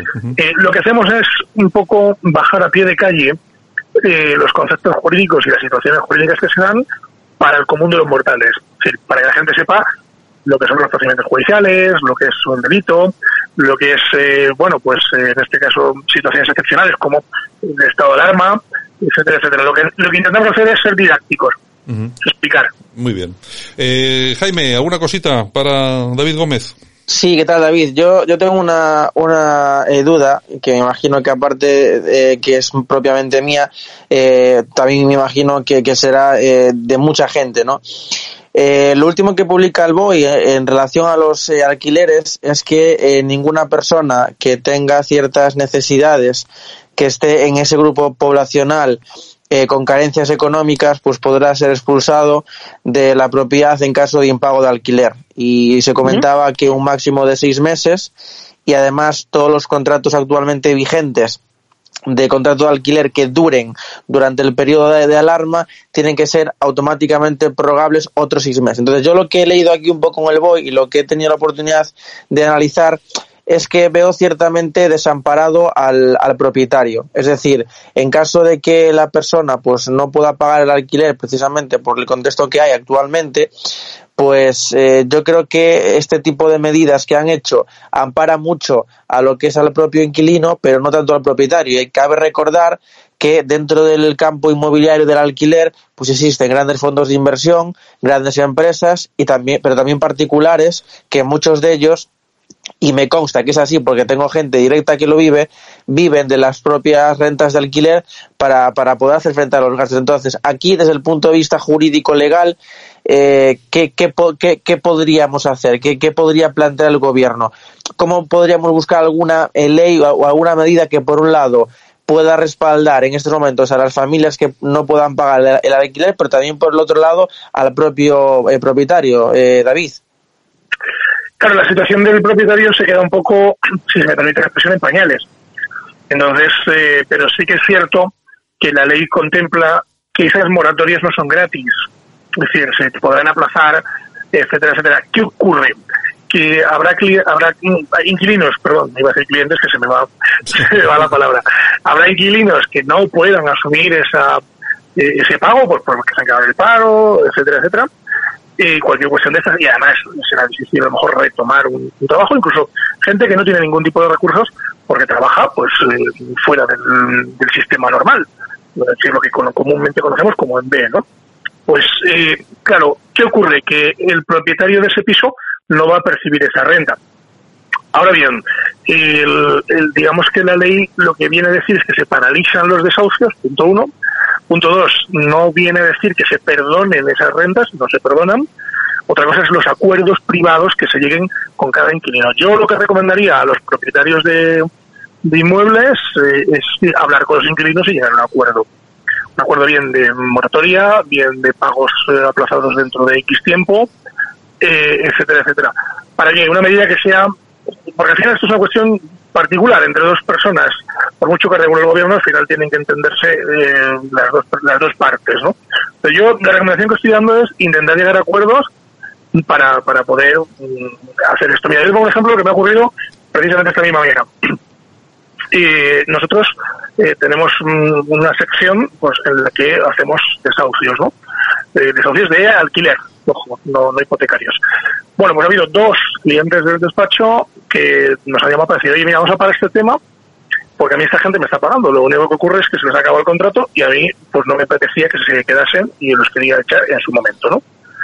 Que estaban a su derecho. Y ahora lo que hemos hecho ha sido comunicar a los inquilinos que vamos a paralizar todo tipo de acción judicial, vamos a firmar un, un contrato nuevo con unas condiciones nuevas que son lógicamente un poquito más bajas para no perder la rentabilidad de ese piso por parte del propietario y ayudar de esta forma a los inquilinos que están allí que bueno pues han visto mermada su capacidad económica. Siempre que se pueda hacer esto, Jaime, para mí es lo mejor. Sí. Luego yo quiero, quiero hacer eh, otra pregunta, eh, David, desde el punto de vista eh, fiscal, porque me consta, es así, que, que, eres un gran experto en tema mercantil, y es lo siguiente. Ahora mismo tenemos dos situaciones, ¿no? Dos ingresos. Desde el punto de vista, puede ser también desde el punto de vista empresarial, vía pymes o vía autónomos, o también particular. Y es la siguiente. Va a haber gente que durante el ejercicio del 2019 haya percibido eh, pues ingresos por parte de su empresa y que, dada la situación económica actual, reciba ingresos vía seguridad social, los famosos ERTE o directamente pues lo que es el desempleo. Entonces, ya hay fiscalistas que están eh, advirtiendo que cuidado con la declaración de la renta en el ejercicio de cara eh, al, al 2021, eh, porque tanto eh, empresas como eh, particulares pueden llegar a tener dos pagadores. Y esto, desde el punto de vista fiscal, luego en el siguiente ejercicio, puede convertirse en un arma de doble filo. Es decir, pueden recibir ingresos para mantenerse, pero puede ser que Hacienda les pegue un palo en el 21 eh, contundente. Y el peor enemigo que tenemos es Hacienda, entre otros. Entonces, eh, me gustaría, David, que explicases esto y cómo podría llegar a afectar desde el punto de vista fiscal en este caso, claro. Pues muy negativamente, porque tú bien lo has dicho. Eh, eh, en el ejercicio 2021 tendremos, eh, lógicamente, dos pagadores que declarar de este ejercicio del 2020, que será la empresa y la seguridad social o, eh, en este caso, las prestaciones por desempleo. Claro, ¿qué va a ocurrir? Que mucha gente que habitualmente no tiene obligación de hacer declaración de la renta o que sencillamente le devuelven, muy probablemente en esta situación pues va a ver cómo va a tener que hacer la declaración por obligación y va a tener que pagar esa renta. Yo espero y deseo que el gobierno legisle en, los próximos meses, no voy a decir días porque va a ser muy precipitado, pero en los próximos meses al respecto de este tema. Porque si no, nos vamos a encontrar con que el año que viene, cuando hagamos la renta, pues tengamos un problema serio de gente que va a tener que pagar, que habitualmente no pagaba, porque tiene los pagadores. Entonces, eh, tiene los pagadores, ojo, por una medida excepcional, es decir, por un estado de alarma, por una cuestión de fuerza mayor. No porque ellos habitualmente tengan dos pagadores, porque la gente que tiene dos pagadores, que hay mucho, ¿eh? gente que trabaja en varios sitios al año, o tiene dos trabajos, eh, o sobre todo los trabajadores temporales que, que trabajan hoy aquí, mañana allí y están mucho tiempo trabajando para, para otras empresas durante todo el año, están acostumbrados, pero en la inmensa mayoría de la gente que solo tiene pagador, pues lógicamente se va a encontrar con una situación muy desagradable. Es pagar Hacienda. Hacienda siempre llega tarde, ¿eh? llega tarde para esto. Pero no, llega. No, llega, no llega tarde para cobrar. No, para, cobrar, pero, para llega... Pero, llega siempre, ¿eh? llega siempre. Para cobrar. Siempre, siempre. siempre. Mira, además, a mí ya me han cobrado eh, lo, esto que decía el gobierno que iban a aplazar a mayo de no sé qué, bueno, pues a mí ya me lo han cobrado. Está el Está claro. Bueno, oye, eh, eh, David, una, una cosa relacionada, bueno, hemos asistido en las últimas, en las últimas horas a, a la polémica del control por parte de, de, la Guardia Civil a instrucciones del gobierno, según parece ser, se ha demostrado a través de unos emails que se han enviado a todas las comandancias de la Guardia Civil para controlar estas, esas críticas al gobierno. Eh, bueno, está demostrado que es así, el, el general Santiago no se equivocaba ni metió la pata, sino que leyó efectivamente la instrucción o la orden que él mismo transmitió a las comandancias. ¿Esto puede llegar a ser delito? Que se haya eh, ordenado a la Guardia Civil que se minimicen las críticas a la gestión del gobierno? Sí, desde luego, desde luego que sí, es un delito contra las libertades personalísimas. Es decir, la gente en un Estado de Derecho y en una democracia tan consolidada como la española, que no tiene nada que envidiar el resto de, democracias eh, ni europeas ni mundiales, pues eh, lógicamente sí, es decir, eh, no cabe en ninguna cabeza y desde luego no cabe jurídicamente hablando en ningún sitio que la Guardia Civil, o en este caso el gobierno, no vamos a personalizar la Guardia Civil, porque al final la Guardia Civil lo que hace es seguir instrucciones del gobierno, haga ese tipo de cosas, de, de, en fin, de intentar que no lleguen los las críticas al gobierno, ¿no? Bueno, pues mire, es que aquí cuando uno es presidente del gobierno, está por lo bueno y por lo malo. para que le digan guapo, Y para lo han dicho muchas claro. veces, y para que le digan feo. Claro. Entonces, esto es así. Los que hemos sido cargo público alguna vez, esto va en el sueldo. Sí, lo que pasa, lo que pasa, eh, David, eh, claro, tampoco veo yo que se pueda eximir del todo eh, eh, al, al general. Eh, vamos a ver, los, eh, el generalato, eh, al, al- al generalato se, se llega por, no sé, por un tema de dedo, ¿no? Es decir, son, es un, son nombramientos políticos, básicamente. Eh, este general es general porque algún político lo ha nombrado. De hecho, el que lo nombró fue el, el propio Pedro Sánchez, como jefe de- que es ahora mismo, ¿no? Claro, sí, al final la ulti- el último botón, para que los oyentes nos, nos entiendan, al final no es una oposición. El último botón es, eh, es una decisión meramente política. Dactilar. sí. Entonces, ese es el, el último botón para nombrar un general, ¿no? Entonces, eh, bueno, pues efectivamente le nombraría Sánchez. Ah, la comparecencia, Santiago, como dices, él no leía. O sea, quiere decir que una cosa es que tú digas, bueno, mira, he tenido un lapsus porque, por ejemplo, los que nosotros, yo por ejemplo, que, que estoy acostumbrado a no tener papeles y salgo a, a calzón quitado, pues a lo mejor si me toca mirar esa rueda de prensa en- con esta tensión permanente que tenemos eh, de, de, bueno, pues de estar en directo, de, de que te sale de otra España, etcétera, etcétera, pues puedo meter la pata, por supuesto. Ahora, pero que lo leas, eh, hombre, ya lapsus no parece, ¿no? No. Porque lo estás leyendo. Entonces, igual que igual que leen Santiago una cosa muy curiosa, leen las respuestas. Que la, la gente pregunta, los periodistas preguntan por escrito, y ellos contestan y lo leen. Sí, sí, claro. Esto, esto no es así, tú eres periodista. O sea, esto no es así, macho, tú cuando vas a una rueda de prensa, no sé cómo lo haces tú, pero me imagino que preguntas y el que está enfrente tuya responde. Y no andará leyendo porque Claro. no lo sabe. Claro, responde lo que puede o como puede, como quiere. Claro, es así. Claro, es así. lo que le pille en su momento, ¿no? En fin. Eh, bueno, en todo caso ya veremos a ver qué, qué sale de todo, de todo ese asunto, porque yo creo que ahí va a haber, va a haber mucha, mucha querella, mucha denuncia. En fin, ya lo iremos, lo iremos viendo. Bueno, nos despedimos, Jaime. Bueno, David, un placer como siempre. Espero que tanto tú como tu familia estés bien y esperemos coincidir eh, más a menudo. Te mando un fuerte abrazo desde acá, desde Galicia. Un abrazo fuerte. Bueno, y por supuesto, recordar a nuestros oyentes que si quieren escuchar a nuestro invitado de hoy, a David Gómez González, en Radio María. ¿Qué días son, eh, David? Pues mira, Santiago, tenemos un programa cada 15 días. Nuestro programa es quincenal. El próximo es el 4 de mayo y es a las 12 y media, eh, además en, en un riguroso directo y para toda España. O sea, bueno, y Latinoamérica, porque nos escuchan en Sí. los confines del mundo. Ahora ya la radio, ahora, ahora la radio ya no es local como antes que tenías la, la No, radio en el pueblo, no, ahora ya la no. radio es mundial, ya la radio es mundial. Fíjate si no es local, que, que yo estoy en Madrid y vosotros en otro sitio, ¿no? Está claro, está Así claro. que entonces ya es una grandeza. Pues muy bien, oye, un abrazo muy fuerte y venga, hasta la próxima. Un abrazo y muchísimas gracias, Jaime y Santiago. Gracias por contar conmigo. Escuchas Buenos Días España. El programa de Radio Cadena Española que te mantiene al tanto de la noticia. Este es un gobierno que escucha. Y les anuncio hoy que este próximo fin de semana emitiré una orden para que los niños menores de 14 años puedan dar paseos.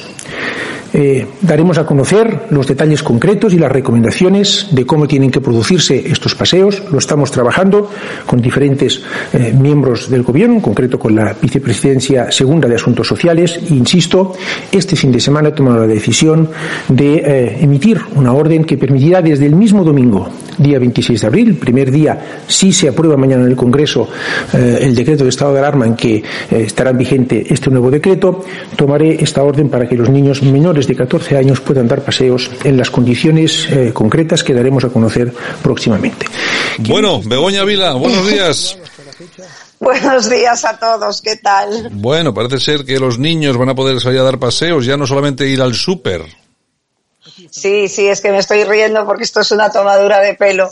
Efectivamente, el gobierno rectificó, bueno, se rectifican entre ellos, ¿no? Porque horas antes había salido María Jesús Montero a, a decir, bueno, pues que solo podrían ir acompañados de adultos a, eh, al supermercado a las farmacias o a las entidades financieras, ¿no? Así mismo, así mismo lo dijo. Y, bueno, enseguida salieron en las redes sociales todos alarmados porque efectivamente, hombre, los niños llevarlos a la farmacia, que es un foco probable eh, de, infección, igual que al supermercado, tocar los productos donde están tocados todos con los guantes sucios, en fin, y a las entidades financieras de la misma manera, pues será como un poco escandaloso. Y horas antes, eh, Núñez Feijó pone en su tuit lo siguiente. Me manifesté a favor de que los niños puedan salir de casa de forma ocasional, limitada, controlada y segura. La fórmula escogida no es la que ofrece más garantías. Mejor un paseo puntual por la calle que ir a un supermercado.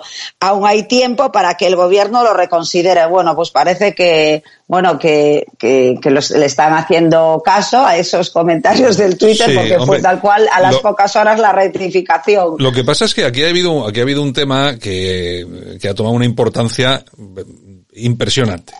Antes las redes sociales estaban muy controladas por la izquierda, pero es que ahora las redes sociales están controladas por la derecha.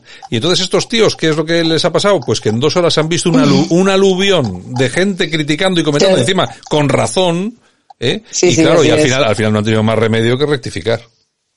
Así es, es que no, no les queda otro remedio y, además es que podía ser, tú imagínate, ¿no? Que los niños se contagien mismo en la farmacia porque una persona pues mismo estornuda. Bueno, en la farmacia va la gente que, que no está bien de salud y bueno, sería, vamos, sería un desastre, ¿no?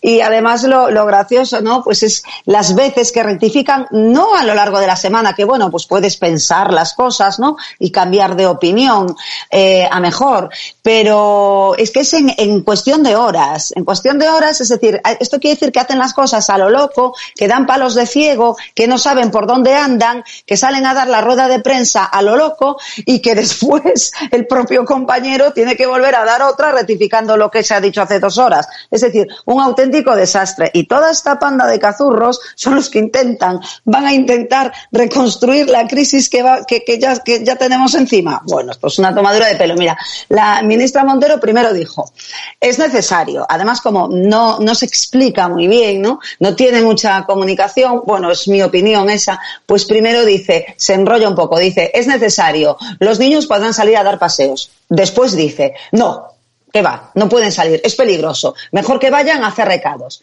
Y después dice, ah, bueno, sí, los niños podrán salir a dar paseos, pero aún no sabemos en qué condiciones pueden salir a dar paseos. Bueno, el- Después tiene que salir ella a decir, bueno, a- ahora a recados no, ahora a paseos. Una, bueno, pero bueno, es un los niños, auténtico. los niños al final tendrán que salir con mascarillas y guantes también y cosas de estas, ¿no? Hombre, por supuesto, los niños tendrán que salir con mascarillas y con, y con guantes, que el mercado es ahora un poquito, no del todo, ¿eh? un poquito más fluido. Y bueno, siempre hablamos de niños eh, hasta los 14 años, ¿eh? y acompañados siempre de, de adultos. Tendrán que salir con mascarillas y con guantes, pero por protección, porque los niños siempre tocan cosas, meten las manos en la boca, quiero decirte, Sí, sí. sí que estos sí que tienen que salir con, con protección, ¿no? Para que no toquen superficies que pudieran estar contaminadas y todo esto. Y esto sí, por eso mismo, tienen que salir acompañados de un adulto, lógicamente, para que un adulto controle esa, esos movimientos. Eh, los niños de 5 años se van acompañados por adultos, pero los niños de 13 y 14 que ya no van acompañados por adultos, pues en este caso también, porque es un riesgo, eh, bueno, pues el, el, el contagio está en cualquier, en Ya- cualquier sitio. Ya veremos. De todos modos, a mí me, me preocupan mucho más los Bueno. padres que los niños. Sí, la verdad, los niños, mira, los niños eh, están, son esponjas, ya sabéis, los niños son esponjas, chupan todo, reciben órdenes y, la- y las, la- las procesan. ¿Quién diría a los niños ahora estar en casa todo el santo día sin pisar la calle, no? O sea, las procesan y obedecen desde luego mucho mejor que los adultos. Y si les dices ponte guantes y mascarillas, desde luego, desde luego lo, lo van a hacer seguro. Mm, Y, y nada, y hay otra cosa también de este despropósito de, de gobierno social comunista que tenemos y que, y que tenemos que aguantar a ver cómo nos sacan de esta crisis económica que tenemos, y es que al mismo tiempo hoy ya dijo que fija el precio de las mascarillas en 0,96 euros. Pues es cierto que el precio hay que fijarlo para, eh, para evitar las especulaciones de los proveedores, ¿no? Eh, eh, entonces, claro, resulta que las farmacias se encuentran con, con un problema, ¿no? Porque ellos dicen eh, que escuchamos a la gente y que nos tenemos que reunir con técnicos. No se han reunido absolutamente con nadie para fijar este precio. Porque fijan el precio las mascarillas en 0,96 euros, con IVA incluido. Y resulta que los proveedores están vendiendo, por ejemplo, a las farmacias estas mascarillas entre 1,50 y 1,90 euros sin IVA incluido.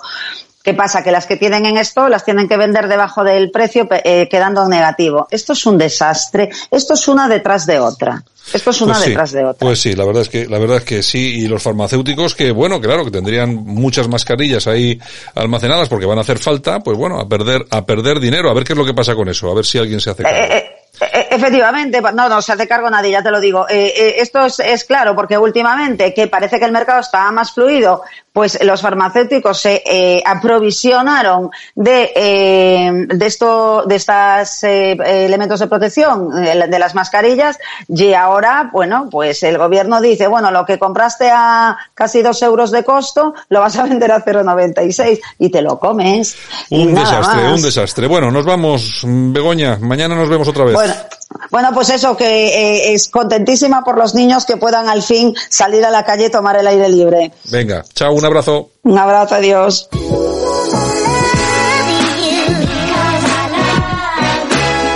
Y esto ha sido todo. Saludos súper cordiales de Javier Muñoz en la técnica, este que os habló Santi Fontela y por supuesto de todo nuestro equipo que hizo posible que esto sonase como cada día. Mañana regresamos con otros 90 minutos de radio aquí en Radio Cadena Española y también en todas las emisoras que transmiten este programa. Un abrazo, un saludo a todos. Mañana les quiero a todos sanos y salvos. A cuidarse. Chao.